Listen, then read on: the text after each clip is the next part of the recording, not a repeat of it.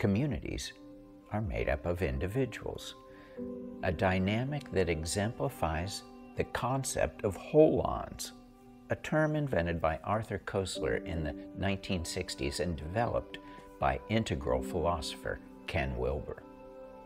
A holon is something that has integrity and identity unto itself while simultaneously being part of a larger system, a subsystem of a greater system, anything that's both a whole and a part of a greater whole. Our body is formed by individual organ systems. Each complete organ is made up of smaller parts called cells. Each cell is made up of molecules. Each molecule is made of atoms. Each atom is made of subatomic particles. With the idea of holons, we can see the harmonic nested hierarchies or holarchies that bring us to life. The holon concept honors the wholeness and partness of everything.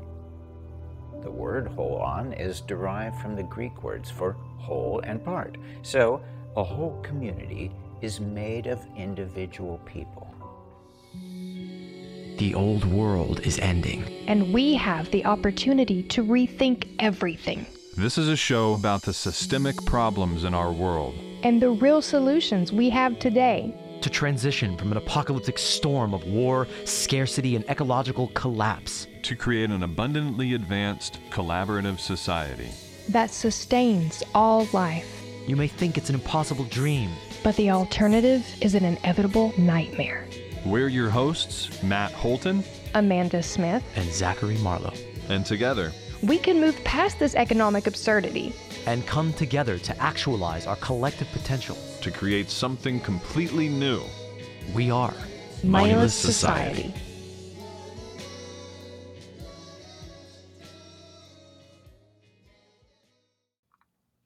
Holacracy, the revolutionary management system that abolishes hierarchy. No, this isn't a radical zine from the anarchist bookstore. It's a book, an organization, and a system by created by Brian Robertson, a software developer and CEO in the corporate world. So, holacracy is a radical new system that we've encountered quite a few times working with other organizations and groups and just looking for better ways, looking for ways to rethink how do we organize ourselves? How do we not just try to have the intention to do better, but how do we actually systematize our behavior in truly new and evolutionary ways? So, Brian, uh, why don't you just take it from the top there? What is holacracy? Yeah, thanks for the intro. Um, so, uh, like you said, it's a new management system. Uh, it's a new way of breaking down work and trying to organize around a purpose. You know, there, we're some reason we're here together, something we're trying to achieve or try to do. And to do that, we need to do the work that's typically called management, um, which are things like defining who's going to do what. You know, what are the roles involved, and what are the boundaries between roles? What's your job versus you know Matt's job or somebody else's job? Um, and and then from there we need ways to kind of you know hold each other accountable or at least get clarity on who's doing what how are they doing uh, maybe influence their priorities or or set new expectations uh, change policies. All of this is what we kind of broadly call management. And i think people tend to assume that the only way to get management is to centralize it uh, at the top of a hierarchy and break it down right? That's we have the classic management hierarchy um, but in fact, there are, are, other ways to get management. We do need, for any organization, needs to be managed, so to speak, but that doesn't necessarily imply a command hierarchy is the only way to get management. So, holacracy, you could say, is management without managers. It's a system that gives you management in a decentralized way, while everyone has a lot more power and everyone is, is taking part in the work of management. Yeah, so I was curious. Does as Marlowe was saying, a system that abolishes hierarchy is this is that accurate? Uh, is is hierarchy actually abolished within this management system, or does it kind of still exist in some various you know forms and instances? So I, I, have to I hate that subtitle. There's two versions of the of my book. One is the American printing, one is the British printing. That's the British printing with that subtitle, uh, which I had no control over. The American printing uh, has a different subtitle. It's um, the new management system for a rapidly changing world. Uh, but the Brits they wanted to really hit this abolish hierarchy, and somehow abolish just seems like a British you know phrase or something. But uh, it, they're always I mean, abolishing stuff. Abolish yeah, this, right? abolish that exactly right. No reform, only abolishment. you know, they, they just just keep ruining our language, those Brits. But um, I um, the reason I don't like it is uh, it's both true and not true, depending on what we mean and what we're talking about. Right? Uh, it does get rid of the traditional command hierarchy. You don't have anything that looks like a hierarchy of people who can boss other people around. Right? That's gone.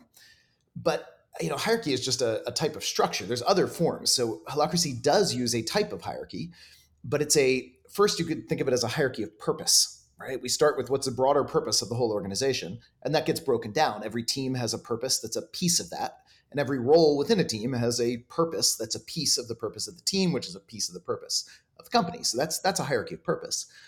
And then there's a definitional hierarchy where the broadest team in the organization has the authority to define the boundaries of the sub teams, right? In other words, what's in scope for sales versus what's in scope for marketing? Where's the boundary between them? It can't command them, it can't tell them what to do, but it can define the purpose and the boundaries of the sub teams. And then within each of those sub teams, they can define the purpose and the boundaries of any sub team from there or any roles within the team or whatever. So you have hierarchy in there. That is a hierarchy. It's a definitional hierarchy, not a command hierarchy. And it's a definitional hierarchy of roles and purpose instead of a command hierarchy of people bossing around other people. So I, I think one of the, the traps of this, when we're talking about new methods and people hear holacracy has, you know, no management hierarchy, no managers, which is true, but people tend to imagine what they're used to today and just remove managers and command hierarchy and picture something like a flat organization. And, and those approaches tend to not work so well at scale. It's not that at all. Um, Holacracy uses just a different structure. What's harder to imagine uh, is what replaces the management hierarchy, because you do need management, even if you're not going to use a command hierarchy of managers, right? So it's it's really about creating a framework uh, that does the work of management um, is that framework hierarchical? Well, again, hierarchy is such a we we use that word thinking it means just one thing, but it's a very broad term. There's lots of hierarchy. In fact, even across different roles we create. Like in my company, I deliver a lot of training, uh, trainings, Holacracy trainings, and we have another role that chooses venues for our trainings, for example. Uh, and you could say there's a, even a command relationship between those two roles in a way. The role that chooses venues has a requirement, an obligation that they have to find a venue that fits the trainer's requirements. But on the other hand, they get to tell me where to go and train. So it's it's not a simple boss subordinate relationship. It's I have my authority, they have their authority. You know, and the boundaries between us are clear so we can each lead our piece of the system. That's what I mean by a decentralized power structure, right? It's kind of like we're each the CEO of our role in there and we have clear boundaries between us like in society, right? We don't need barons and kings telling us what to do in a top down command hierarchy when we have clear boundaries. I know what's mine to control and what's my neighbor's to control, right? We know where the boundary exists between us and we know how to navigate that so we can each have sovereignty even in connection. I, love this system, and I've, I've been really interested in it for quite a while now. And I, this, this, is a conversation I've been looking forward to having because uh, we have our own organization and we've been working uh, to develop it and to build it up and to you know create this uh, transition to this very lofty very ambitious uh, sort of systems change that we want to re- really realize and at every level we can a change to the way that things are done. You know the old ways are clearly falling apart all around us. You know more science and more um, just you know uh, human uh, experiences of the failures of our existing system come out every single day. And we're finding that there is this beautiful renaissance happening of new ways of doing things. I, th- I, truly believe there is a better way of doing every single thing that we do. And I think uh, the essence of our I think movement of our train of thought that we apply things to, it's not based in an ideology. It's based in systems. It's based in seeing the ways that things interconnect.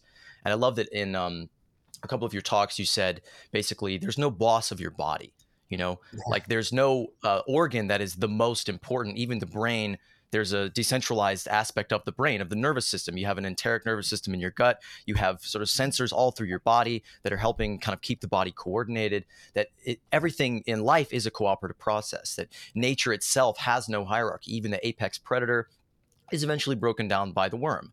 And they all sort of function together in this egalitarian sort of cooperative flow together. So i think that this um, sort of uh, what's the word i'm looking for? It's um, it's biomimicry in action that yeah. it's creating a system that is more like nature and less like the complex of a hierarchical sort of boss dominator that uh, you know humans have sort of developed as this traumatized reaction to a crazy complex world and then mapped onto reality as if it's everything when it's not we know yeah. there's many many other ways of living yeah i think i think uh, it's a great point if you look at the history modern management grew up in an age that was actually quite a bit simpler than our current current one right in the, the, the late 1800s as modern management was starting to be really born in its current form in early 1900s the world was a lot simpler. The, the pace of change was slower. The complexity level was dramatically lower.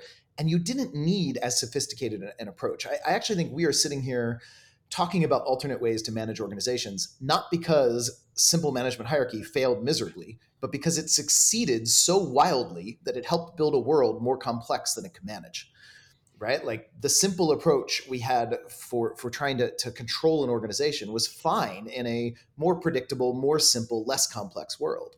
But that world is gone. That's changed dramatically. We now live in a massively complex system. And that's where the the nature examples i think come in. If if we want to be inspired by you know what's what designs for massively complex interconnected systems work really well well nature is a really really good thing to to learn from right? Trillions of cells in our body working together harmoniously, and they don't need a CEO cell telling others what to do in a top-down command hierarchy. They use something very different, you know. And so I think as complexity grows, modern management is simply becoming obsolete. If I could just interject really quick, I know Matt had a direct response to what you were saying earlier after you answered his question, and I did too.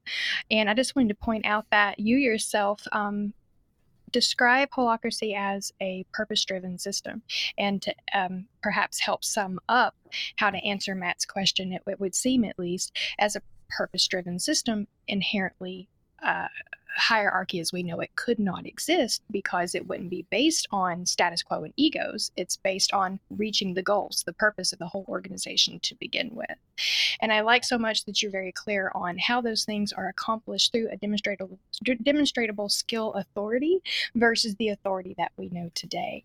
Uh, but I'll hand it over to Matt, even though I'm itching to ask a lot of questions. And one I hope that we'll get to um, is how the holacracy structure helps to provide more levels of accountability and uh, access to alignment within an organization between teams and individuals. Yeah, no, I just wanted to add too that I I I think that's really cool. I agree with with everything that you're saying. I'm, I'm one of, I was watching a couple of your videos as well. One of the things I really uh, found interesting was kind of the difference between the job description and roles. You know, it's it's it's kind of like what we're talking about, just kind of tr- tr- really trying to be clear about the language and exactly what it is that we're trying to do and define and everything. And I like that this this uh, whole management system takes an approach like that, where it just kind of really dives in, really opens up the communication, um, and just lets people kind of have their autonomy within these roles essentially and gives a lot gives people a lot more autonomy to choose which roles they do want to take on and don't want to take on uh, come to agreements between those roles and exactly what's expected of them or not expected of them.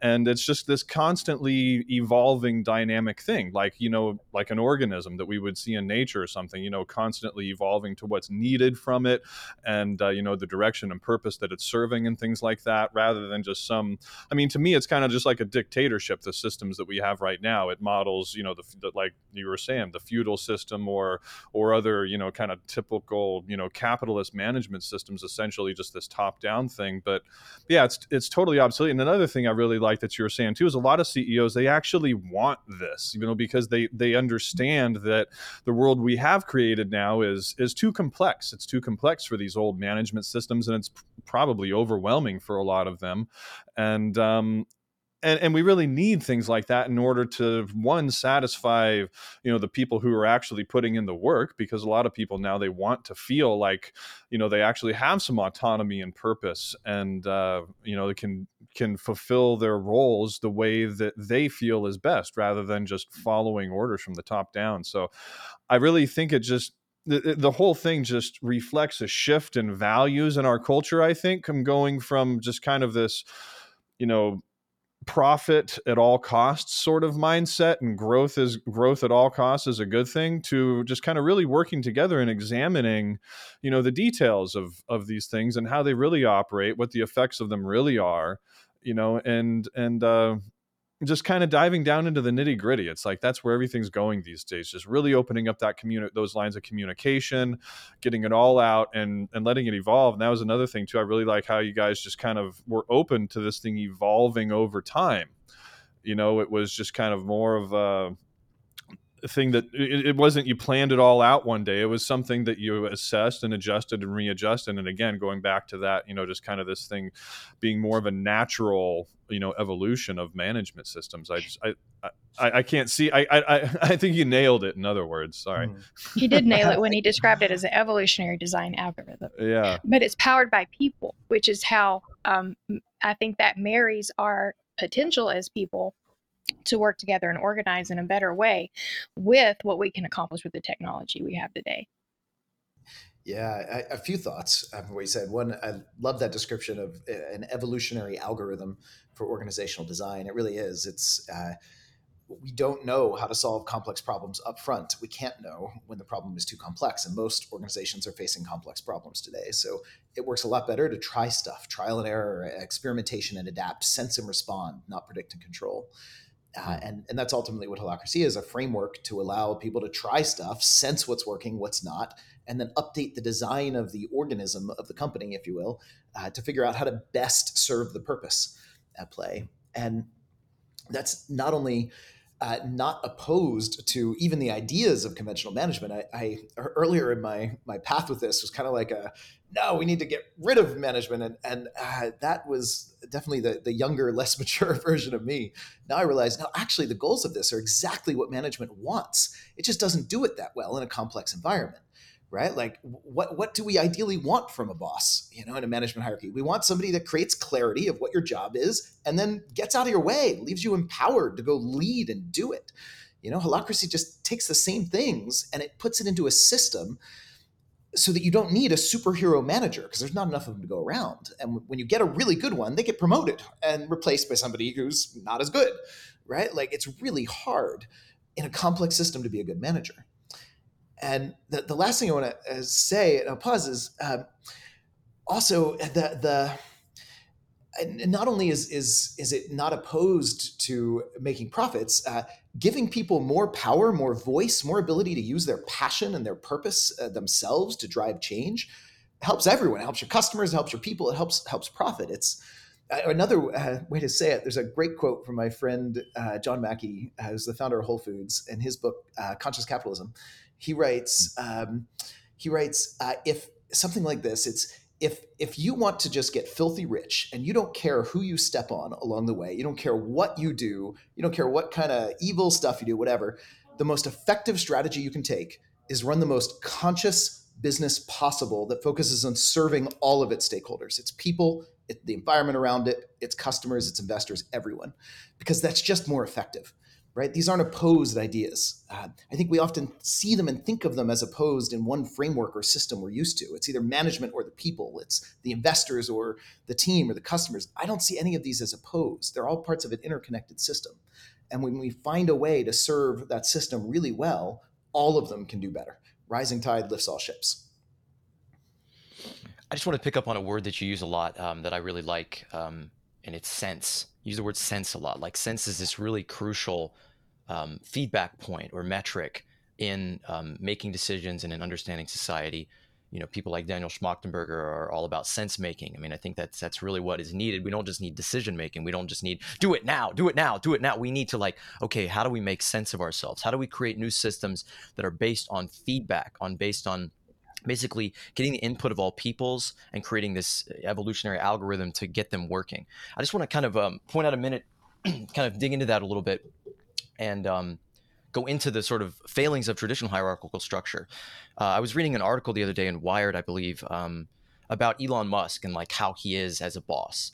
And it was just like all these people talking about all these volatile experiences where like something smelled bad and he was like you're fired. You know it was just like some machine wasn't working right then and even though it was just talking about this fresh-faced engineer who like worked so hard to get into this position was like doing such a good job and everybody's like we love what you're doing and elon was like at this machine and it wasn't working right as he wanted it to and he just immediately fired this guy and you know just talking about like oh well you know he's he's brilliant in all these ways but but it's like he's volatile and it's like it just that to me uh, I really see that it's not necessarily just this personal problem. It's that when we exalt people into this position of hierarchy, they stop making sense. Sense stops being made because that person is in this this bottleneck of this pyramid. They're in the top. They're alone. They're under all of this stress and turmoil and conflict. It's almost like when we put people at the top of a hierarchy, I see it as a form of trauma especially in a competitive hierarchy where everybody's coming at you all the time you can't trust people like you like uh there was a really interesting interchange between um uh, what's that show um it's not Joe Rogan it's like smart Joe Rogan. Do you get what I'm talking about? Uh oh what's his name? Um scratch that from the record whatever. Uh, but Kanye West was interviewing somebody being interviewed and he was like don't you he's like I'm trying to give you feedback you know he's like don't you trust me? He's like I don't trust you. And it's like when you have somebody at the top of this position of power I mean so much research has gone into how power acts on the brain like brain damage and it stops you from being able to read the room. It stops you from being able to get that feedback from the people around you. So it's ultimately even for those people at the top that are the boss that are the top dog that are the most successful they really need to understand that it benefits them to get outside of that system to create a better accountability structure where those brilliant aspects of a person are exalted and are able to you know do what they do we're able to uh, succeed in our own lane in our own area in our own um, role but it's not like we're putting somebody into some position that they can just go mad with power with and there's nothing we can do about it and it, yeah. it's ultimately destructive to every to part and parcel to the whole ecosystem to exalt one person to fill them up like with blood like this tick you know Mm-hmm. Yeah, I, I, having been there and uh, you know been in that CEO role that led to the development of Holacracy initially, it's so lonely. Um, I actually read a, a study about this uh, once. It found of all of the different uh, t- uh, typical roles in a uh, company, the ones that reported consistently the most loneliness were the the CEO role. Um, the higher up you got, the more lonely you get, and and I felt that. You know, I had all these great people around me, even in a small company that, I, and I loved the people, and and yet there was some obstacle to connection, and that obstacle was the the weird personally held power in the room stopped me from just being one of them you know in in in some way. And and it it caused all sorts of just really subtle damage in the relationship. Uh, and i got to a point where i said i don't want to have employees anymore. And now i don't. I have all business partners. Uh, and that's a legal reality for us. It's uh, you can actually adopt holacracy in the legal bylaws if you want. Uh, not everyone does that which is fine. But um, we have you know now a structure where I don't have this special privileged position of power and all the the harm, the loneliness, the sadness that caused me.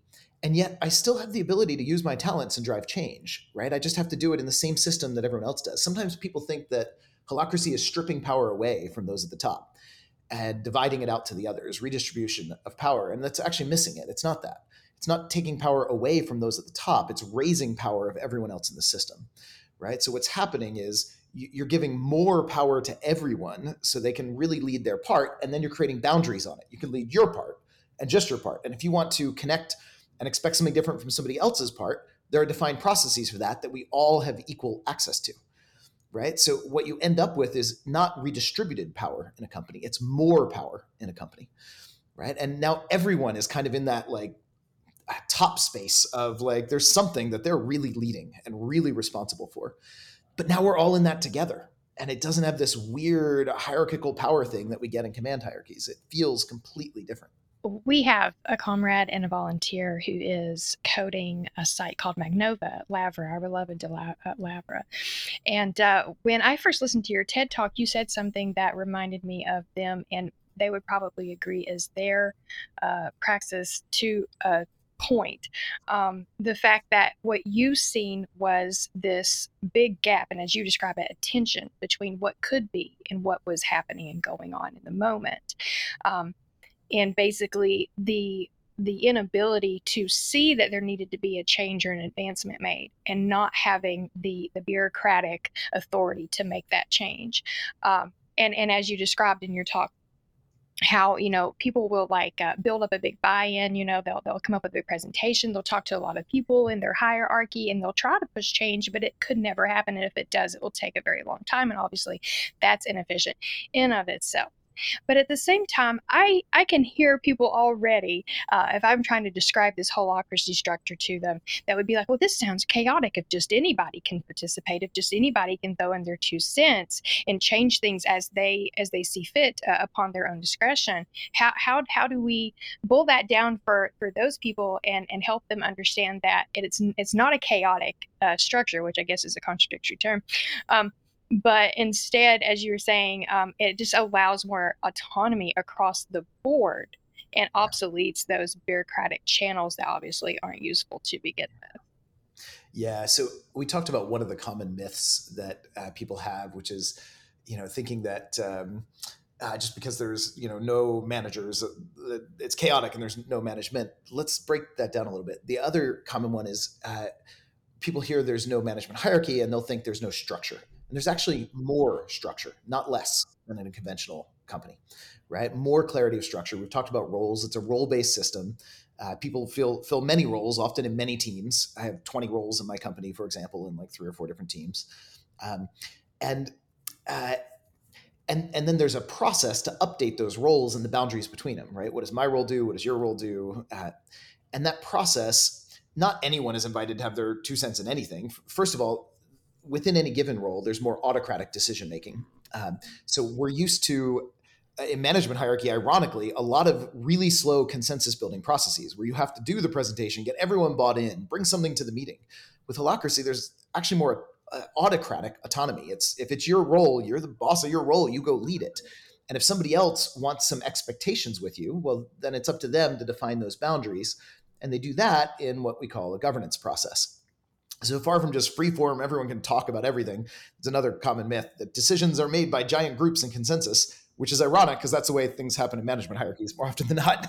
But uh, with holacracy, it's not. It's about getting really clear uh, who makes which decisions and within what limits and what boundaries, right? Where, where is the power?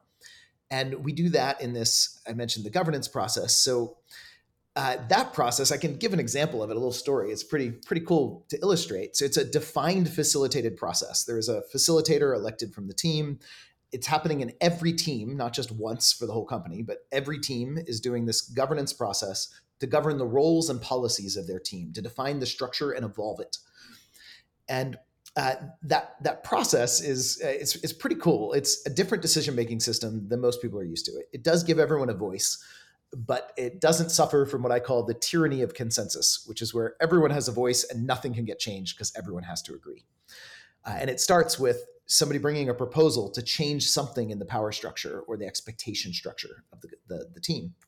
And anyone on the team is invited to participate in that governance process. Anyone working on the team, you have to actually be in a role working on the team to participate. And here's a real story of one way this played out um, long ago in my company. So I do a lot of speaking at conferences, and I fill a role that does that called Holacracy spokesperson. Right. And I work with a, another colleague of mine who fills a role called casting agent. And the casting agent role has to book me for talks. Right. And we get a lot of invites. So she filters through all of these different invites and she has to negotiate. So she'll often build a relationship with a conference organizer and you know she'll try to define what's the talk about what's the length you know uh, when where are we getting paid for it you know all that stuff. And what was happening uh, regularly is at the end of all of that work of hers she'd present the opportunity to me and i'd look at it and sometimes i'd shoot it down and say no i'm not going to go to that. It's not worth my time right? Maybe wrong market or it's not big enough or whatever. And imagine that was kind of frustrating right? She's built all this uh, she's built a relationship. She spent time and energy and i just shoot it down at the end of her process um, for criteria that she doesn't even know. So she comes to our governance meeting. This is of our marketing circle we call it marketing team right? She comes to the governance meeting and she proposes adding an expectation on my role.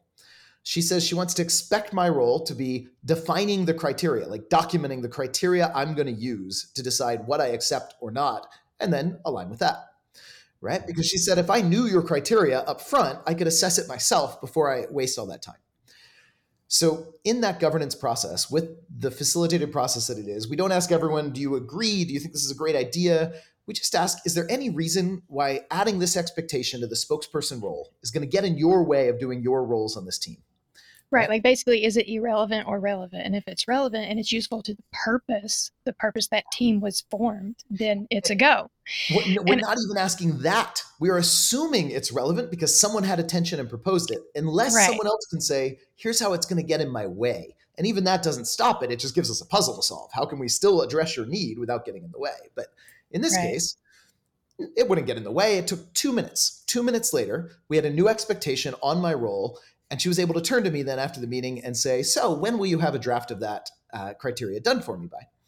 And the interesting footnote to this story is I'm the founder of the company and a seasoned CEO for many years before that. And she was our newest hire right out of college. In what companies do you know where the newest Beautiful. hire right out of college in two minutes can add an expectation onto the founder and then turn to him and say, When will you have that done for me by? Right? Because it's not about the status and the egos it's about the purpose and the work exactly and yeah, i, I think this is a great opportunity a, if I could piggyback really fast, Marlon, I'll shut up for a while. Uh, he's always telling me I don't talk enough and I'm too polite, so I'm jumping in there.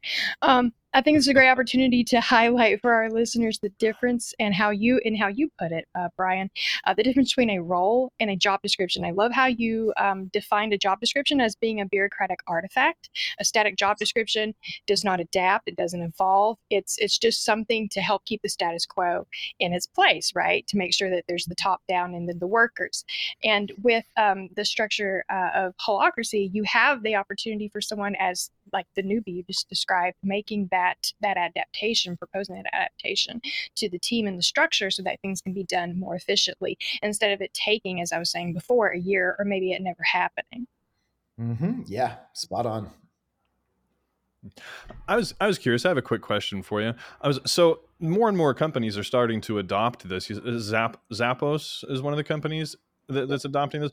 Um, I was curious if you if you're noticing any patterns of certain companies that are doing better with this type of management system, or certain companies that aren't doing so well with it, or maybe even it has to do more with like certain personality types or or things like that. I was kind of curious if like some people or companies are more successful than others, and if you've noticed kind of why, you know. Yeah. Um, Yes. So interesting what it's not correlated to. It doesn't seem to be correlated to uh, type of company or industry or type of work. I mean, it's across the board. We see high tech, low tech, service, retail, manufacturing, uh, pretty much everything. Government agency is doing it hmm. uh, now. And um, yeah where, where, it does though where oh same with type of people. I mean it's, it's really hmm. it's such a broad system. There's going to be aspects of it that anyone based on their own personality is going to naturally find easy and other parts that are going to challenge them. And that should be true with any good system because it needs to integrate polarities right? Like if you have a system that biases on one side of what is really a personal preference between two people you're actually losing something right? If, if we have to hmm. choose between clarity and agility we're, we're we've, we've lost right? How do we get both? How do we get so much clarity that it enables agility and so much agility that clarity becomes actual meaningful because it's uh, evolving, right? Holacracy gives you both. You're going to have more clarity and more agility than a conventional structure. They're not at odds. Hmm. So it's not about type of people.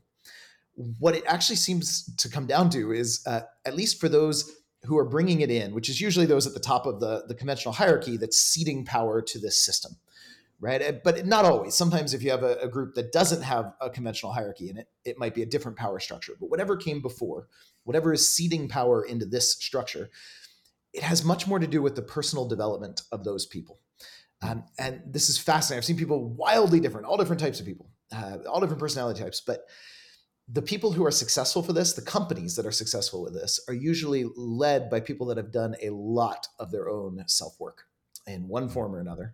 Um, they're able to go back to being a beginner, to question their assumptions, to see their own stories and projections, um, hmm. to really learn a completely new way to work uh, and lead. Uh, those are the people. It's the ones with a lot of. They're, they're, pretty remarkable people, and you can you can tell and feel it when you, you interact mm. with them. Nice. So that brings me to one of my uh, biggest questions for you personally. Um, what, it, what it, can you look back at your own story and sort of um, piece together like how it is that you came to that sort of development how you came to see no i don't need to be the boss i don't want to be in charge you know because it's it's for our society we are conditioned from childhood from the family from all aspects of our society we have this pyramidal structure in place. It is it is so embedded it is so in, you know structured and and ingrained in our society that we think it's re- so many people think it's the only way or that we've been like this forever when if you if you go back and um, read like uh, David Graeber's new book, The Dawn of Everything, and you, you see that there's just this incredible vibrancy of all of these cultures throughout society, you know, throughout our history that did not have a hierarchical structure, anything like the way that we do it now. Like the uh, Jesuit missionaries um, were observing the natives, some of the first contacts with, um, you know, the, the New World, and they were noticing that, like, hey, it's like okay, this is, seems like chaos. Like they're too free. like they were really freaked out by how free people were, but like how educated and aware and and um, like articulate everybody was. Everybody participated in society because everybody had a stake in it, really. And so they mm-hmm. noticed that you know. Um, if their leaders told them to do something, their leaders, you know, the chief, somebody asked me on Twitter the other day, like, is that hierarchical role, the chief in a, in a society like this? And it's ultimately no, because that person doesn't have authority to say, uh, do this for me or I'm going to take away your food. You know, so there that's very different relationship where if they told them to do something they didn't like it, they just laughed at them. You know, that that is like that it broke the brains of the Jesuits, and I think in many ways we have not evolved as a society beyond that very very old perspective. So, how did you personally make that leap?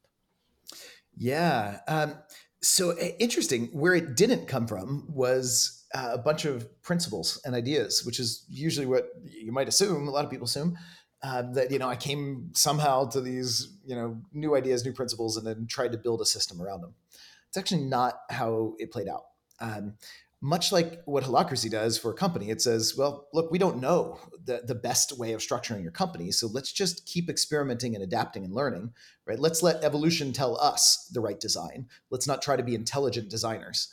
You know, uh, the same was true with holacracy. What I did was just say, there's got to be a better way.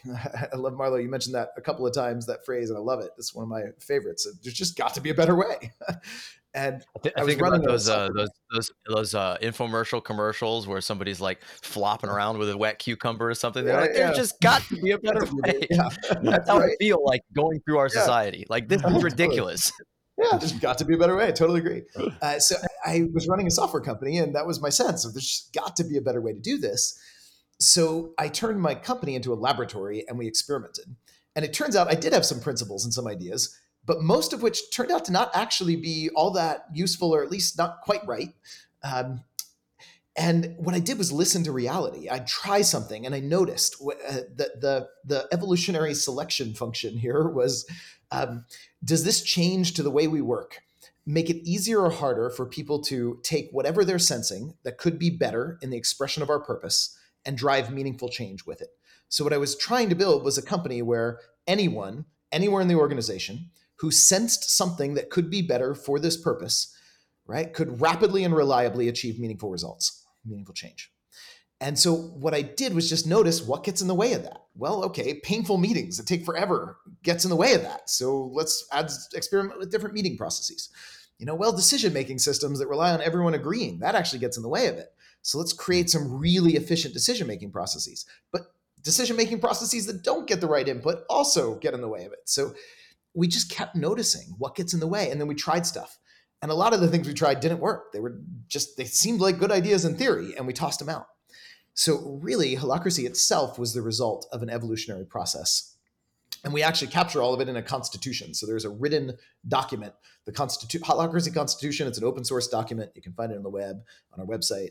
Um, and it's uh, it captures the rules of the game. Like any sport, it's a rule book for the rules of the game of how to play this game. And that is version controlled and evolved much like open source software. We're on version 5.0 right now. And yeah, it's a a very different way of discovering more than creating a new management framework. I want to pick up on something you said there um, that uh, you know principles and ideals aren't necessarily what drove you to this. And I'm gonna I'm gonna recall this uh, this book cover again because it's it's just funny to me because I, you know it's like holacracy is a revolutionary underlined tried and tested new system and i just mm. these are it's interesting the angle that they took this in yeah. but it says uh, the organization looks like a nest of circles not a pyramid but it's not anarchy and that's in like red bold and i think yeah. it's interesting that um the things you were talking about, the structure you have created, this non-hierarchical and against Archie hierarchical structure is an is functionally an anarchist structure, but through the lens of the corporate world, which is I think is very interesting to me and is one of the reasons I, I felt that this conversation was going to be interesting because I first started using a system like this in radical activist groups. You know, this this mm-hmm. non-hierarchical, decentralized decision-making system. And we came about it from a very different perspective. And I think a lot of anarchist theory is what informed that. So what's interesting to me is closing that loop and coming together you come from the corporate world, which you know they're in many ways, you know, the the antithesis. You know, you have this mm. very bottom up thing. You have this total top down hierarchy. You have the people with the power. You have the people who got no power, and we're trying to reconcile that. And I think ultimately that's that's the there's got to be a better way question that everybody I think faces or doesn't really face, and that's the the system itself. That our system itself, not just the people involved in charge, you know, because you can you can add new politicians to the system and they just become the same thing. They mm-hmm. erode into those positions. You can take, like you were saying, that good manager, you put another person into that role, the role itself, you know, unless that person has done a tremendous amount of personal self work and development, it's a corrupting structure. And so that's basically the crux of our show is how do we change the system? How do we change the, stru- the structure of our society? And so in taking out, this might be a bit of a, a big leap question here, but I'm curious and I'm sure you've thought about this in some capacity. How can we apply these holacratic principles, this sort of egalitarian, open, you said open access decision making, sense making system where everybody is given a role, everybody is given a stake, everybody is treated as an equal? How do we apply that to our society, which just overall is, you know, of course, the the uh, re- pure reflection of that pyramidal corporate system, which hasn't changed since fucking Egypt. Essentially, you got a few people at the top making all the decisions with all the power and the wealth. And you have the people at the bottom and they don't really have any recourse to give their feedback. And and it, it's it's not even just that those people at the top are evil bastards. It's that there's not a sense making system where the feedback and the genuine experience of those people at the bottom can make it up the pyramid so that those people even know that life is very different and that it's not working in these key ways. Yeah. So sorry. Okay, so, no, it's great. You can, several things in there. Um, yeah, I love that you started with anarchy, and it's funny you were quoting from the the the uh, British copy of the book. I had no say; they didn't give me any say in the, the what what went on that that book back, the content of the book I wrote. But and I I I saw that and it just killed me when they said it's not anarchy. Uh, and I get what they're they're saying. They're saying it's not like just everyone does their own thing, everything's chaotic. It's highly structured, highly ordered system. It it is an emergent order. It's like the human body is a highly structured, highly ordered system that still relies on emergent order and uh, it's a more dynamic system, living system. Uh, it, it's like that, but it's certainly um, structured. But but that's uh, the root of the word anarchy. Uh, I think you pointed out it and on from the Greek without, and then uh, archon rulers. Anarchy doesn't mean without rules; it means without rulers right? And you can certainly say holacracy is a rule system for working together in anarchy, right? Um, it is a rule system for working together without top-down rulers, you know. So for me, I mean, most people would uh, probably, if they talked to me long enough and tried to find a single word to bucket me politically, which is very, very difficult to do, um, they would probably call me an anarchist, and it's it's because um, I do believe that um, if we look at better ways of running society, I, I, don't think it's about getting better leaders any more than getting better companies is about getting better leaders. It's we've tried that, and it's the system that that's an issue, often more so than any individual within the system. And and this is the problem in a lot of companies that do a lot of leadership development. They try to like let's let's do lots of leadership development, and that's great. But those leaders, even if they have their own transformation of consciousness, come back into the same system with the same structures, the same politics, the same bureaucracy, the same forces mm. at play. And at best, if they manage to keep the change that they got themselves in that system, they will get so frustrated with the system around them that they will drop out and become a leadership development consultant. Right, which is where right, it's ironic, but this really happens a lot.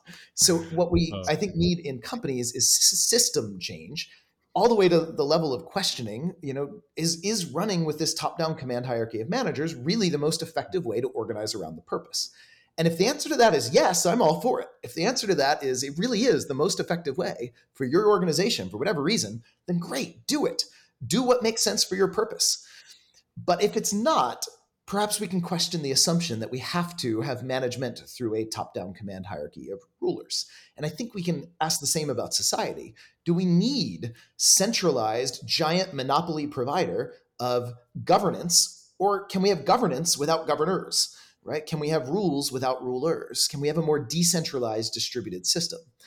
And I think the answer to that is yes, and would actually recommend my friend uh, Max Borders' books on this. He wrote a book called The Social Singularity um, hmm. followed by a couple others. But um, that's his first book, a great starting point.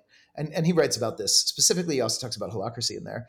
I do think there are, are ways of applying these ideas to society, but it doesn't look at like using them in the existing framework at all. It looks like coming up with a, a very different framework.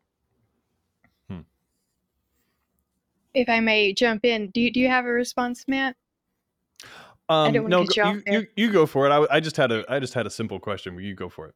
Gotcha. Thanks. Um, on the things you've just said, Brian, I think it's important to point out for our listeners also the fact that there's lots of points of intersectionality uh, with holacracy and other existing systems that are in practice that people already support. And it would be helpful for them to understand that looking into the constitution of holacracy might really enlighten them on how much further they can take their own goals and their own organizations, obviously. And some of those uh, points of intersectionality that jump out at me are um, how cooperatives are ran, uh, grassroots movements obviously, um, uh, things along those lines. But one that it obviously directly contrasts would be our political systems. And I just, I just wonder if if there was ever a point where you tried to envision um, how and if holacracy could be applied to a political structure and how that might play out. I mean, obviously, um, I think a lot of us here in a Moneyless Society would agree that you know no reform, just abolition when it comes to politics as we know it. But um, how might that look if we were participating in a holacratic society where people, as Marlo was saying, have a stake, or I think better to say, realize their stake in society? Um, TVP, the Venus Project, uh, they have their own version of an answer for that, but I'm curious about yours before I share theirs. Yeah. Um, so Man, I, I, I, love the question. I actually gave an entire talk on this at the Integral European Conference um, awesome. fairly recently. Uh, so it, it's a lot to fit into uh, just a, a, single question Let's answer. Unpack.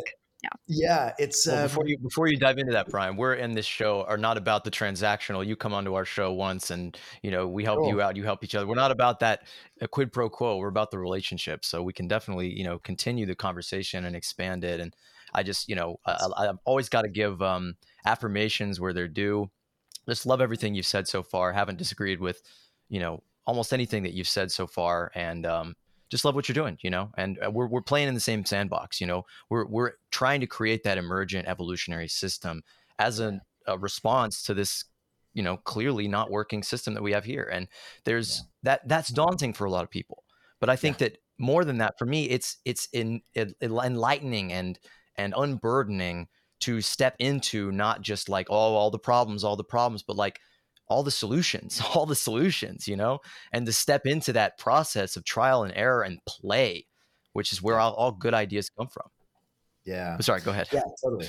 No i love it. Um, and actually the for anyone that really wants to go deeper into that i mentioned max borders' book the social singularity his most recent book is uh, the the decentralist um, or something like that, decentralist manifesto, and it's uh, it looks at how do we have a more decentralized society. And I think the key there, I get asked all the time, could we use holacracy to govern society? And I said, no, don't try. It's a wrong tool. Don't go that way. we need less governance. uh, I, I think what we need is a way to allow emergent order, which is not trying to apply holacracy on this giant scale. It's we're not one organization. We all have different purposes, different lives, different paths and maybe we don't need to govern each other quite so much. What we do need is a way of governing the intersection where we connect, but that doesn't have to be one top down monopoly provider, right? Like, uh, for example, um, a simple little example do we really need government to provide uh, court systems? Let's take a, a, a, key one as a single monopoly provider. We do need courts. No. We, yeah, we need ways of getting justice. We need ways of, of uh, hearing disputes between people, right? But that doesn't imply that we need one central monopoly provider with one single set of standards, right? Like we could certainly live in a society where purpose driven entrepreneurs could create their own court systems and you opt into yours, I'll opt into mine. that works as long as we have a way to reconcile across the court systems. And there are answers for all of these questions, right? If if we have a dispute and your court sides with my court and they both find me guilty, then well, that's easy. I'm guilty, right? But if they find different things, they need a way to reconcile those standards. And there are there are answers for all of this. There are ways of doing whatever we think of as functions right now of, of government. We do need governance. I'd say we need it in a more distributed way that allows for more evolution. I want to see competing legal codes, competing courts, competing standards to see which works better, right? So that we can actually select which ones do. And all of the government's current ones, as far as I'm concerned, are welcomed as long as everyone else is on a level playing field, as long as anyone else can compete with one of those, let's just make them optional organizations and see what works. There's a lot more to this than we probably want to dive into in depth, but I'd recommend Max's books again if you want to dig into the the thing I've read that resonates most with kind of my my take on it. Thank you for that. That's really cool actually. I think I think that's one of the books that I have on my bookshelf that I just that I haven't gotten through that I that I want to go through one of these days pretty soon. Um uh, my my question was actually pretty pretty similar and along the same lines uh, as what Amanda was just asking you. I was curious if there are any like organizations or like kind of non-conventional maybe business structures, say maybe like nonprofits or cooperatives or or even like just non-business structures altogether. Like say somebody has like um like a project in their neighborhood that's like for a community benefit or something like that and there's no actual profit you know there might not be this might not be like a traditional business or something like that. Um like this kind of aligns a lot with a lot of what we're talking about with our organization because essentially what we're trying to kind of do in the long term is create systems and structures that just provide abundance to people and kind of bypass the monetary and banking system. Say like you have an automated garden within your neighborhood or something like that right? And and this automated garden produces food you know um, for your neighborhood and it does it you know with very little labor like a lot of it is automated and things like that. Um, but you know it's not a business essentially but on the other hand there's still are tasks and roles that need to be, you know, uh, you know things that need to be accomplished people that need to kind of be assigned in these various roles and things like that. And um I'm just kind of curious, you know, like, do you think this would be a good organizational structure for things like that? Like, you know, not necessarily it's it's not necessarily a business entity, but it's you know some structure with a with a purpose and you know roles and things that need to be fulfilled because that's kind of like a lot of the you know the direction that we're going as an organization and kind of the purposes and things that we're trying to do. So, kind of wanted to get your take on that also. Yeah, absolutely. I, would say holacracy is a governance structure for organizations, and what I mean by organization is a very broad definition. There is a purpose to get expressed, and there is some kind of energetic boundary that separates what's in scope or out of scope for the organization to manage. Right. Uh, by that definition, a lot fits in. So we have families that run with holacracy. They now, to be clear though, it's not a system for governing people. It's a system for governing work right? So it's it's it's not there to, to, to have authority over individual humans and tell them what to do. It's there to have authority over the roles needed to get the work done the property of the company right? It's not there to to to boss people around. So you can use it for a family to manage say the shared household and all the different work jobs and chores that are needed to keep a household running right? You can use it for that but you're not using it to boss the individual people around within. You're using it to set up the structure that we can all come and show up and contribute our gifts towards a purpose and indeed, there are families running with holacracy. Uh, there are government agencies uh, in various countries using holacracy.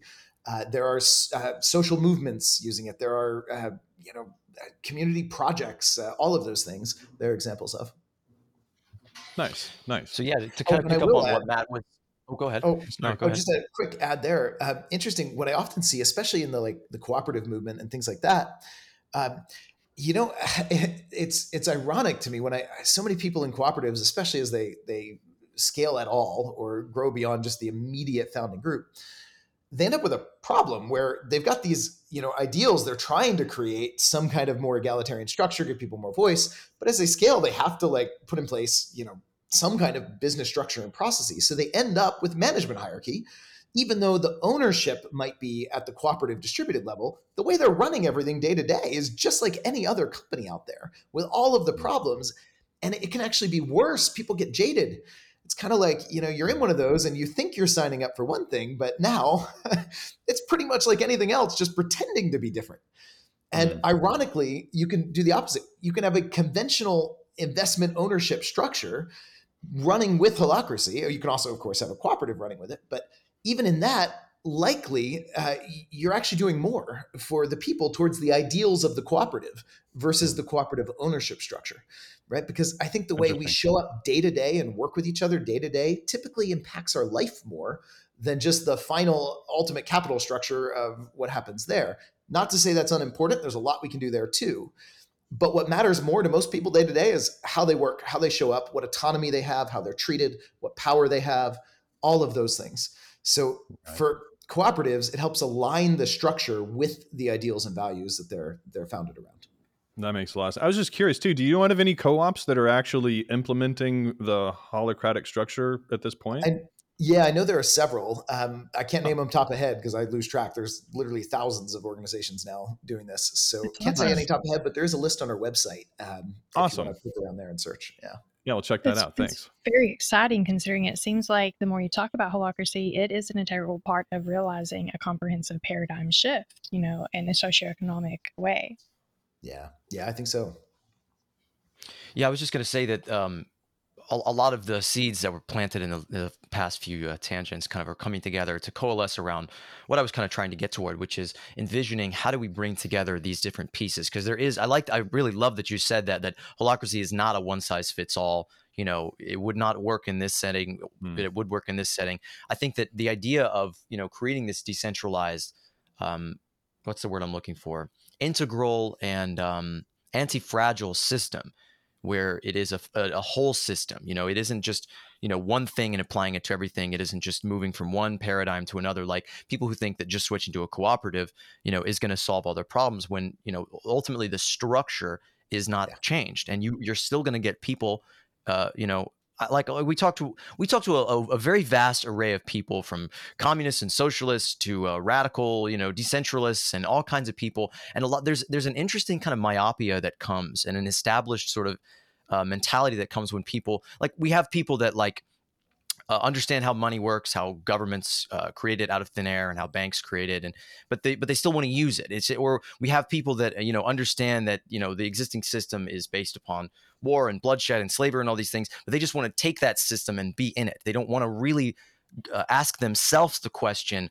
of okay, how do we how do we really and truly rethink all of this and create something that is holistic, something that is, as my friend uh, Josh Pazamore, who we're going to have on our show soon as well. I think you you're he's, he's actually I was talking to him about you last night. He said, "Yeah, I've been to his house parties. We never really talked, but you're you're in the same circles." But his his is a his group is called Green Earth Vision, and they talk about a whole systems approach, which is taking a lot of the principles of holacracy, but in, uh, embedding a you know shared funding pools and ways of redistributing wealth into funding pools and things like that. It's a very complicated, very niche uh, sort of system that I'm still sort of getting a, a, feel for and learning myself because I'm I'm a student of these things and and you know discovering this dimension of governance it was just truly a new area of my brain that I'd never uh, flexed before. And so, yeah. sorry, real quick, I'm just trying to bring this together into something coherent. But yeah, so I think the idea of bringing together this uh, the collective ownership. Hang on one second. So basically, taking this principle of the decentralization and the the integral nature of seeing everything as not necessarily um, one thing above another, but as circles intersecting into other circles, creating this equal open access sort of society, which is what we're trying to create. We're trying to basically take that principle to say, okay, we don't want oppressive hierarchies. We don't want people with more power than others. We want everybody to be empowered. And I think that our current monetary system, our current ownership and property system is clearly a system that allows people to have more things and more pieces of paper or digital bits that represent money that allows them to have power over shaping the governance processes, the legal system, the media, all of these things that cannot eh, yield a, a truly free and open and equal world. You know, these are the things that the American ideals are built upon, but the structure doesn't reflect that. And so I, am just my brain is just surging right now. So I'm kind of going on a mm-hmm. tangent. But you know, the idea of taking the cooperative ownership structure with the holacratic or you know more egalitarian decision making system, taking the hierarchy out of it. And in creating this sort of non, like we're not just trying to go into the government and hide and you know grab the reins. We're trying to create our own little worlds. We're trying to create our own decentralized little kingdoms that we're saying, okay, we're gonna rethink things, we're not going to carry in that aspect of the system. We're not going to maintain this aspect of the old system. We're going to rethink things and create a truly new system. And I think that system can interconnect and scale together. So you have a cooperative that you know then is is running holacracy You have that cooperative connect to other cooperatives where they stop seeing each other as competitors and they say, okay, now we're cooperatives. We're cooperating intercooperative, and we're working to provide these services for people not to compete and see who can undercut the other, but to say, okay, functionally, we are the same entity. We have the same goal, which is meet human needs, which is, you know, create happiness and joy and freedom and, you know, all the things that we like to do to make people's lives better, you know, to create these mm. systems and c- to interconnect them all over the world because that's the idea. And I think that's how change is going to come. It's not going to come through one central detonation at the top and the redistribution. It's going to come through mm-hmm. us consciously recreating society.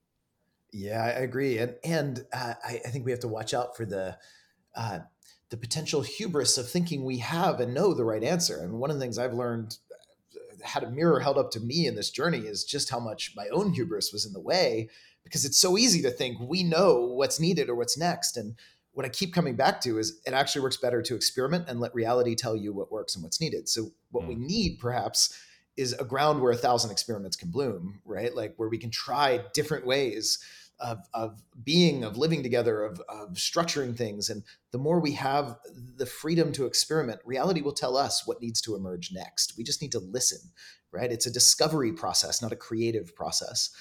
Um, and so I, I, really resonate with that. You know, if we want to, to figure out what's next, it, it's it's going to come by by doing. It's going to come by building new systems and sh- see if they work right? See if they work better. And of course, they will in some ways and won't in others. And what can we learn? Well, look to our neighbor who's doing something different. What are they doing? You know, whatever.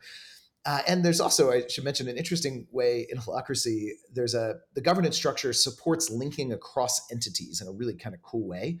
And we have examples of this now, where there's like for holacracy itself, there's a whole network of holacracy coaches, and for them, there's a kind of a whole licensing and certification program. Uh, and those coaches, though, are part of governing that licensing and certification program across organizational boundaries. So there's like broader organizations that they link into and then take part in this broader governance system. So it's pretty cool. You can have this like these networks of of or meshworks of different organizations all working together and governing their commons together. And that's kind of built into the structure in a way that's really hard to achieve without a supporting structure and, and governance process to do it well. Um, so th- there's a lot of potential for supporting the kind of thing that you're describing in a framework like Holacracy, and I think we need others as well. That's Love that's that. really it, it's it's almost amazing to me how much of what you're saying it just like really aligns with and almost parallels like a lot of the principles, um, you know that we're that we promote for our organization and you know the directions that we'd like to go. Um, you know, I just finished writing a book myself too by the by the same name, Moneyless Society. But I'm, I, I talk about the same things in there too. Like we we just need to experiment with a lot of these systems and really figure out what works. And it won't necessarily be all the same across the board. You know, especially when you're dealing with like different locations and geography and cultures and things like that you know what works in portugal is might not work in australia or you know the northeast or you know alaska or something like that. There's going to be individual situations and circumstances and requirements for different people and places at different times and it's going to take a lot of different experimentation and assessment and adjustment to really kind of figure out systems that work you know in all these different situations. And and it sounds like like the structure that you know this is created is, is essentially kind of the same sort of thing you know it's it's evolutionary and evolving and adaptable. And and you know it's it's it's it's a set of rules that are you know just kind of applicable to a lot of different situations. Um you know and and and i just find that it's just it just seems like it's very very much in alignment with the, the kind of mindset and paradigm and direction that you know we as an organization and the you know the principles and everything that um, you know we're we're we're heading in. So it's it's just really cool to be to to see that evolving, just really kind of on its own, even in the corporate world as well, because you know it it tells me that there really is kind of a you know evolution you know heading in that direction this whole mindset of of all these uh, just kind of core principles that you're talking about there. And this is really just the you know the manifestation of it in in society. So yeah. it's really cool yeah, totally. I think that that evolutionary journey we're all on is uh, uh, continues through our systems and structures and finds more and way more and more ways to integrate more and more. right? So many things that we see at one level of consciousness as opposed at a broader level become mutually reinforcing and not opposed at all, you know? And I think that's what we're, we're, we're seeing in this this broader trend is um, mm-hmm. systems that harness and enable more and more polarities uh, that are otherwise at odds to actually coexist. Um, and uh, yeah, that's that's an exciting time. Mm-hmm. that's cool. And I was liking what you were saying too about this kind of like being, you know, it, it doesn't solve all the problems, but it's it's kind of like apps you know you, you, you this is kind of like the basic framework the operating system and you can plug in apps right like you if you need a, something for compensation we have an app for that you know if you need yeah. something for this other thing we have an app for that and and it doesn't necessarily like mean like all these apps work in all the circumstances but you can kind of pick and mm-hmm. choose and take these pieces and and put these systems together and experiment with it and see which ways work best for your you know circumstances and organizations or you know whatnot so yeah, I think one of the, yeah. the beauties of holacracy, because there isn't a conventional management hierarchy to lean on, you have to get creative with questions like how do you decide compensation? How do you fire someone? You know, you still have these needs, right? Sometimes somebody needs to get fired, right? How do you do that if you don't have a single top-down command hierarchy of managers? You have a decentralized power structure. So there's some really good answers to those questions that actually work far better than the traditional management hierarchy answers. So much so that I know traditional management hierarchies that have adopted some of those practices, right? Because they simply work better. Um, but when you, I, have got an, I've got an idea. yeah. Sorry, I've got an idea for uh, for how to fire somebody. It, it involves uh, it's kind of like a gender reveal kind of thing. It involves a pinata and uh, two cakes and. Uh... Try it. Let's let's let a thousand experiments bloom. I, I, just wanted to say that. I wanted to just say don't that, start uh, a forest it's, fire. It's, it's not. Uh, it's a different kind of sense making altogether that we're arriving at a conclusion. You know that if we listen to nature's needs we're not imposing a belief system on it. We're not saying this book, you know, or this belief or this principle, this idea mandates that we do this. It's saying it's very Tao, it's very Zen, it's very saying, you know, if we listen to the needs of the whole, we arrive at a conclusion. You know, if we listen, if we say, okay, our you know climate is rapidly warming because we're burning fossil fuels you know we have this endlessly growing expansive you know uh, growth system that you know we have to change it or we're going to fucking die you know we we're arriving at you know changes and different structures and systems to adapt to that not necessarily to just impose some kind of document or treatise or we're, we're we're evolving you know that's the process of evolution we're changing with the world not changing the world Mm-hmm. Yeah, I love that. Um, and I think going back to the the one of my key lessons in that is um, be careful of uh, what I call design from mind, or another way of just naming that hubris I talked about. Um, when we think that we know the answer, we have principles and we're going to apply it and we're going to force things to it. Uh, we're on on dangerous ground. Uh, you know, there's there's a, a, great quote from that book, uh, Finite and Infinite Games. Uh, it's something like I'm going to butcher the quote, but it's this is the essence of it. It's uh, the the root of all evil lies in the desire to eradicate evil. Right, which I think is just a beautiful quote. It's thinking, thinking, mind saying this thing, this principle, this is bad, this is evil. Let's try to like rid the world of it, stop it, you know, save something, which puts us in this, you know, position that the, the people that we look at in history that you know we may now say were were really evil rarely thought of themselves that way, right? They thought they were doing like beautiful, great work for society. So I think the lesson here is watch out for our own hubris when we're, we're in a mode of listening, uh, just trying things, seeing what works without forcing our ideas on anyone, right? But let's experiment and, and let's find ways to collaborate that don't require coercion of each other. When we can do that, right now we don't have the risk of designing from mind and hubris and that applies just as much in a company right? We have the same hubris from a leader thinking they have the answer to something. When we start just listening, we get used to sensing and responding and adapting. We have less risk from human minds doing what they do and getting quite arrogant and applying their principles on everything, often incorrectly or often in ways that that sabotage the broader goals. I just want to point out for our listeners um, something in very certain terms that I think is important to say out loud so that it's we we can't get around it we can't deny it and that is the ever important um, difference in what we're talking about here with holacracy and what we have today. I mean all of us here it's obvious a lot of our listeners is probably obvious to them. A lot of newcomers maybe not so much and that's the fact that in listening as you say in sensing in addressing atten- attentions in following the needs of our environment and ourselves in in practicing this emergent system uh, it eh, you know it's purpose driven but it's beyond that.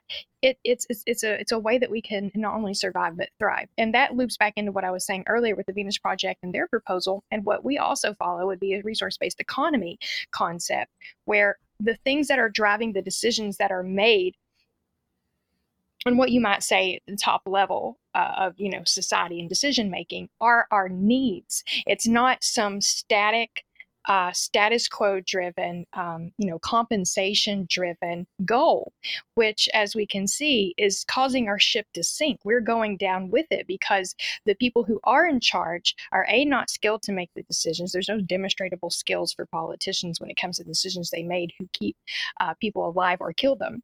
Um, and on top of that, the fact that they're driven um, from from the root of their power structures, which is money, to hold those those those places, those positions of power, uh, they have they have no ability to see into the um, uh, what is the word the potential the holacracy has holacracy type structures and egalitarian type structures have for realizing um, a world in which they don't have to hold that hold that burden or wear that heavy crown or be at the top of some kind of pyramid which um, i think you're essentially saying and all that you have said um, now and in, and in other speeches you've done is that a lot of ceos and a lot of people in positions of authority actually don't even want to have that. Uh, but again to boil it back down i think it's just really important to point out in certain terms that what we have today is a static structure that is clinging to one thing. It's profit based it's gbd pay uh, gdp based. It's just just a bunch of money. That's all it cares about. And that doesn't drive evolution, that stagnates it. So, if we're going to move forward and get past all of this, we've got to be open to searching ourselves and allowing others the time and space to do that and come together and collaborate, communicate, and cooperate to build the systems that will allow us to flourish. Cool. Yeah, yeah fucking A, Amanda.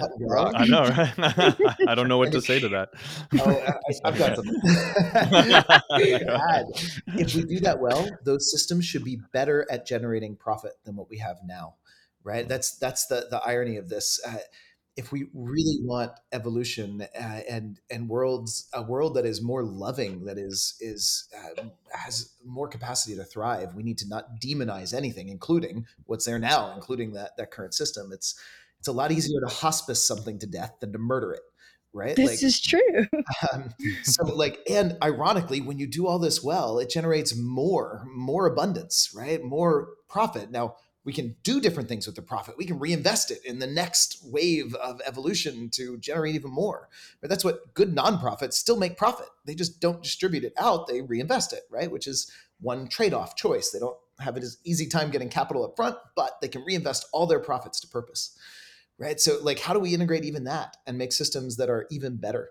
Because the right system uh, here should be even better at generating profit per se than the, the the current systems we have and while generating better results on everything else. And until we we have that answer we are rejecting something and demonizing something and that's limiting the power at which we are. In the same way that the current system rejects and demonizes certain you know human values or whatever else and like as long as we're rejecting something we we aren't finding the deepest expression of love in action.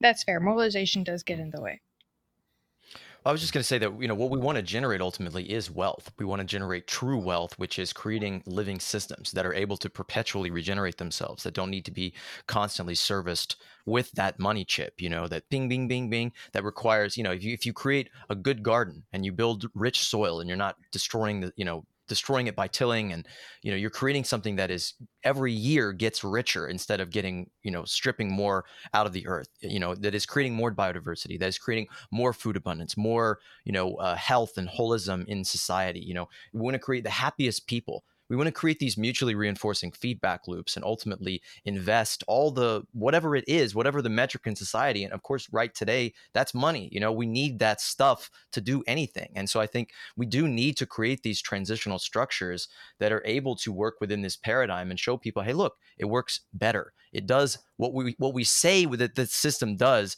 better. You know, people you think you want money, you really you just want access to food, water, healthcare, community, mm-hmm. maybe a swimming pool every now and then, you know, mm-hmm. transportation. Mm-hmm. We want to be able to create, you know, systems that can create these things perpetually so that they're not that we don't need the money stuff that it, it our our need of that uh, wanes over time so at first it's a money less society and then it gets us toward the society where we just don't ever think about it nobody's ever questioning you know can we do this? And that's and that stops being the central feedback mechanism that we use to make decisions which is how much money do we have? It's you know or how much money will this make us? It's you know we have mm-hmm. everybody participating in that process of making decisions and you know that's the power of democracy and you know new forms of democracy not just that blanket mob rule but like a feedback system where everybody is is optimizing their, their needs you know with new sort of uh, algorithms and metrics for planetary health and biodiversity and sustainability and things that we can automate you know and embed through algorithms through ai through much more sophisticated processes than pieces of paper with presidents printed on them. Yeah. Yeah, and and you know that's a beautiful thing about really powerful tools. Like one of the things I love about Holacracy, the diversity of people and viewpoints that find it like ideal for what they care about is vast because it, it isn't re- rejecting anything. It's just creating better in whatever dimension, whatever metric we care about. You know, so it can be uh, something in the rare overlap that people of radically different political philosophies can all agree on because it is creating more true wealth abundance uh, uh, effectiveness success in every metric and dimension you know and and that's mm-hmm. I, I, in a world that is as divided as we have right now where there are so many tribes and camps and all that like I, I hunger for tools that we can all say like hey look you know that really hits it may not be the ideal of any of us but it really mm-hmm. advances everything for all of us and what we all care about here uh, it can be a unifying force nice yes beautiful I, I, was curious i guess it's kind of a question i was just kind of curious to hear your thoughts um, so in my book i talk about uh, systems thinking and conflicting goals uh, kind of being one of the archetypes that uh, the profit motive essentially is it has a hard time getting around. I was curious, you being a CEO too, if you've kind of witnessed this, or to what extent uh, you think holacracy might be able to kind of mitigate the situation. Um, but a lot of the time, uh, what we see with a, a, situation that creates inequality essentially is. Uh, it, it's like how the Rust Belt essentially got gutted, and a lot of these jobs ended up going overseas, and that was essentially the mechanism of conflicting goals where you have two goals and uh, decisions have to be made essentially you, a lot of the time you, you end up making decisions that benefit one goal at the detriment of the other and it's very difficult to serve both goals at the same time. And one of the common scenarios in this conflicting goals archetype that we see in um, you know systems thinking is is uh, essentially outsourcing jobs or or labor essentially cutting labor costs right? Because of the mechanism of uh, competition in capitalism right? There's all these companies competing to try to sell their products. And essentially after you cut you know materials costs and rent and energy costs and all these things a lot of the last thing that's left is usually labor you know? So these labor cuts get caught either with you know automation or reducing workforces or over outsourcing jobs. And that essentially ends up creating a lot of inequality.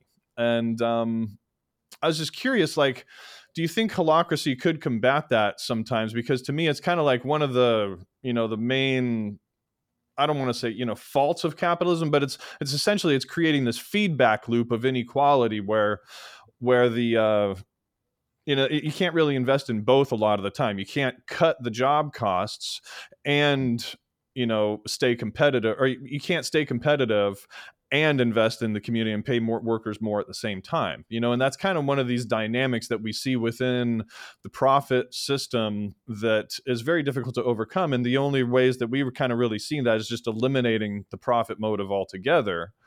Um you know, and, and, holacracy kind of we think that might be one of the systems that helps us do that.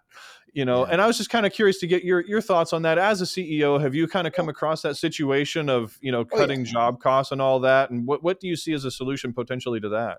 Uh, I, I, would I would argue that uh, cutting the profit motive is just as bad as cutting the you know uh, like let's take care of our people you know let's have good environment for our people motive. Um, I mm-hmm. think as mm-hmm. soon as you are putting those at odds, we've missed the chance for a higher order integration that actually leverages each for the benefit of the other, um, mm-hmm. which is is what we have in really healthy systems. We have uh, the parts that are not at war, right? But we find the higher integration and not to say that's always easy or practical but that's the question to be in is how do we make these not opposed? And there are so hmm. many examples of companies that find ways to do that where they can pay their people more and use that. Like trader joe's is a good one. I worked with the guy that built it into what it is today for a while. And hmm. you know one of the things he said is like they found when we just pay our people a hell of a lot more than a typical grocery store right? The, the we can leverage that. People are like delighted and joyful, and we can use them for lots of different roles and not just like menial work. And and that leads to customer satisfaction, and that leads to better profit. And so they found a way where these two weren't at odds anymore. So I don't usually do this, but sometimes in the heat of discussion, it's hard to get a point in without disrupting the flow. And I think this is a really important point. I just want to very quickly break down the numbers here. The average salary at Trader Joe's for cashier is $13.15 per hour which is substantially above the minimum wage. So, good job, Trader Joe's. However, the average US rent is around $1,200 a month and rising. For rent to cost less than a quarter of income, as suggested, you'd need to make $4,924 a month. At 40 hours a week, that's $30.77 an hour. Other studies have shown that if minimum wage had kept up with productivity, it would be around $26 an hour, which it certainly isn't. The federal minimum wage is $7.25 an hour. We can't even get $15 an hour without corporations flipping out because, of course, it's simply incompatible with their bottom line. Let this be a reminder, of course, to follow us on social media for your daily dose of ideological multivitamins. But I point this out because it's a very simple illustration that paying people a living wage, to say nothing of a truly thriving wage in the current system, simply isn't feasible. If Trader Joe's paid their cashiers $30 an hour, which should be the minimum wage, they would certainly have to make other cuts that would affect their bottom line and make them unable to stay competitive, which doesn't make them unethical, as it simply illustrates that truly conscious capitalism is simply unaffordable. Back to the show. Come on, like and subscribe. Hey, give us a comment. Come on, just give, give us a like. Hit, hit that like. Come on. All right, all right. Anyway, back to the show to me the the the power is in what's the integration and the other thing I can say for that is the whole idea, though, uh, before I uh, defend this profit motive too much, let me add the idea that a company exists to maximize profit for shareholders is a recent fabrication. Um, and it's a terrible idea. Uh, I, I, mean, a really, really terrible idea. It's it's like saying, you know, the purpose of life is blood. Uh, no, you, you need blood. You need it to live. Most companies need profit to live, but that doesn't mean it's the purpose of, of their life, you know? So Instead, let's orient around the purpose because that becomes the integrating question or force there. And what we can do with that is say, well, how do we best serve this purpose? What what change is best serving this purpose? And you can look at purpose as just what's the deepest creative capacity for this organization to channel into the world? What what mm-hmm. is the deepest expression of love that this organization can uniquely bring about and create in the world or love or spirit or whatever you want spiritual language you want to use for that what can this organization do bring channel that can become the the integrating point. point and sometimes sometimes that might mean you make a cut and you cut people because that's what this purpose demands. And sometimes you're going to cut profit because that's what this purpose demands. Sometimes you're going to do something that hurts some other stakeholder because that's what this purpose demands. Ideally, you find the ways. This is the question to be in as a good leader. How can I not have to sacrifice among them? How can I find the system that actually looks at them as an interconnected system? Because if you right. hurt your customers, you're going to hurt your profits. If you hurt your profits, you're going to hurt your employees. If you hurt your employees, you're going to hurt your customers. They're all mm-hmm. interconnected. So we ideally want something that that that uh, uh, integrates all of them. And if we can't, if we have to make a hard choice, which sometimes we do, let's let purpose rule and let's tell everyone right. transparently going into that. That's what matters. Investors, when you put your mm-hmm. cash in, know that we are purpose driven. Purpose is leading. That's what we're putting first. And customers, it's about the purpose. And employees, it's about the purpose And hmm. when we have to make hard choices, that's what we're going to use to make them. And that's something that it's not privileging. We're not fighting amongst these classes anymore. It's something new that we can all serve, be in service to. You know, it's not about trying to get from the company for me, whether I'm an employee or an investor, right? It's more like a parent parenting a child. It's not for my sake, it's for the child's sake. This child has a purpose in the world. How can we be in service of that, whether we're an investor or an employee or a customer, or whatever else? I want to pick up on that because uh, I was thinking about the whole time you've been talking. The person I've really wanted to send this episode to when it comes out is my dad because we get into these conversations all the time. He says I'm a conscious capitalist. I say that's a contradiction in terms, you know. But we, we're very aligned in terms of sustainability in terms of understanding the unsustainability of the system. The last time we talked, we had dinner. We kind of got into an argument, but we kind of you know spun it around. And, and he basically said, "Look, okay, we have a system that is we have a fake democracy. We don't really have a democratic process.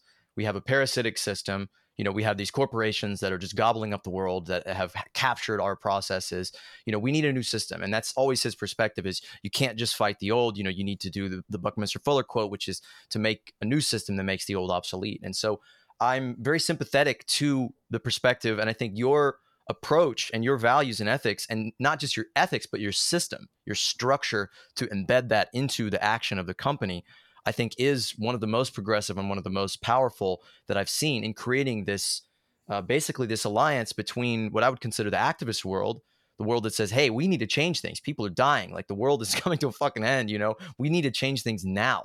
And government's not doing it, and you know these mega corporations that are. I don't see them making these changes and these shifts voluntarily. I, I think that uh, without at least well, the, the first line I think of making change is building our way out of the old system so that we're not constrained in our thinking with you know paying rent and just meeting the basic needs and you know just the, getting past the artificial scarcity that you know these the current corporate system wouldn't function if people had high wages if people's healthcare wasn't tied to their employment. They just would they simply wouldn't tolerate you know the abuses of you know the very unfair you know corporation 1.0 operating system. So i think in creating this alternative transitional structure that does operate within the rules of this system that does you know need to make profit or at least to make money to be able to circulate the blood in our ecosystems to the blood in the body of our you know thing that we're trying to create.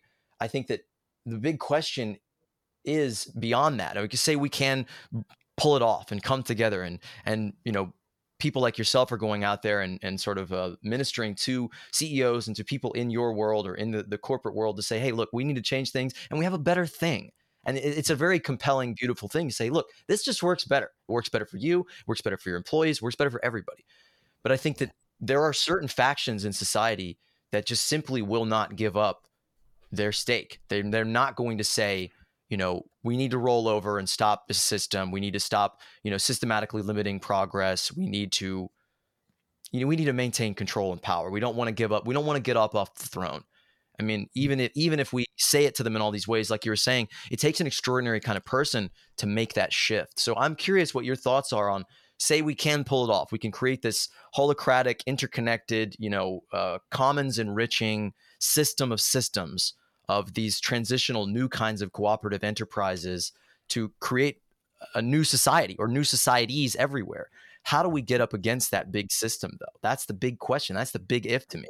I think we're so close. I've never felt closer to that with all the pieces here. But I have yeah, an answer. Go ahead. I have an answer. It's not a concrete answer, but it's a start. Um, and this has taken me a hell of a long time of pushing against systems to get to. Um, if you want to change it, the first thing you have to do is love it.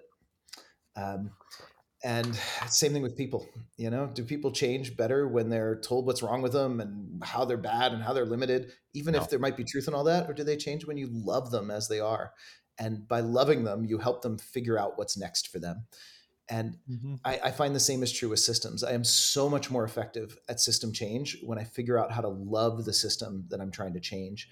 And then love becomes a service. It becomes a, a the defense's drop of the system itself uh, and the entrenched players in it. Not always, but it works far better than anything else I've found. So for me, when I want something to change and it's like bugging me, and there's a lot that that hits me that way at first, my first question is inner work in myself. How can I accept it, embrace it, not reject it, and love it? Um, even if I'm also hoping to change it. And ironically, there's a paradox in there. To truly love it, I have to accept it completely as is and not want to change it. Right. And and it's at that moment where I drop all my desire to change it. And I just utterly see the beauty in it, how how radiant, shining example of of love and action has gotten it to this point, and I no longer feel any need to change it. That's the moment at which I become most effective in changing it. So I, I was having this conversation with um, uh, Daniel Schmachtenberger, and we were talking about basically that same thing that this system, like it, love it, hate it, whatever it is, it got us to this point today, which is the point of existential ruin, the point of, uh, you know, millions of people dying every single day, you know, the, the point of interminable ecological collapse, but also the point of having the technological capabilities and basically pushing us into this position where we have to change. Like an addict who has fully hit rock bottom and at that at the very bottom of the pit gains this freak sense of gratitude for life itself this sense of like i want to live actually i don't want to do this anymore. I want to live and i want to start bringing myself up and that's the point where you start replacing these old bad habits with new ones. And so i think we are in the position we're in and i think we can point the finger and blame and you know uh, hate and rage all we want but it doesn't change our situation. And so we have to make peace with who and where we are and where we're at. And and to do that is very difficult. And I think that is a truly radical shift that has to happen in all of us to basically accept things as they are and to say, no, no, things aren't just perfect they're all that they could ever be in this scenario. Maybe there's infinite timelines going off in every direction, and there's a reality where we evolve totally differently. But this is the reality we have. And so we have to love it. We have to say, okay, we would not be having this conversation of, okay, motherfuckers, we need to change everything. we need to stop doing this. We need to stop doing this. We need to create a whole new system. We need to, you know, create this beautiful future for all of our children. We need to create a better world than has ever been possible. And I don't think we would ever arrive at that world that the, the, the, visions of people like Jacques Fresco or the, the ethics of people like Tesla, we wouldn't get to that world unless we went through this horror, this terrible calamity, or this, you know, this enantiodromia is Jung's term of where you push something so far in one direction, it comes out the other side and comes to the other side. So I, I do love the scenario that we're in. I mean, you know, and, and that's a hard thing to understand. I just want to make sure that, that people listening understand that that's what it takes to do that. That to love your enemy is to love yourself and your own manifestations of this old system, your old 1, 1.0 ideology, and you know to truly embrace that and say, okay, let's move forward. Yeah, Charles Eisenstein, uh, another friend of mine, does a great job in his books. If you haven't read it, I highly recommend uh, his book. Yeah, it's great. The more beautiful world our hearts know is possible. I just even the title of the book, right? Yeah. He does such a beautiful job of of not shying away from the need for change, but doing it with just love and acceptance in his heart. Yeah, that, that's a really beautiful book. I, I love that book too. I actually quote a passage from that book in my book yeah. too. Um, but uh, yeah, no, I, I just wanted to kind of just really quick touch on something before we go.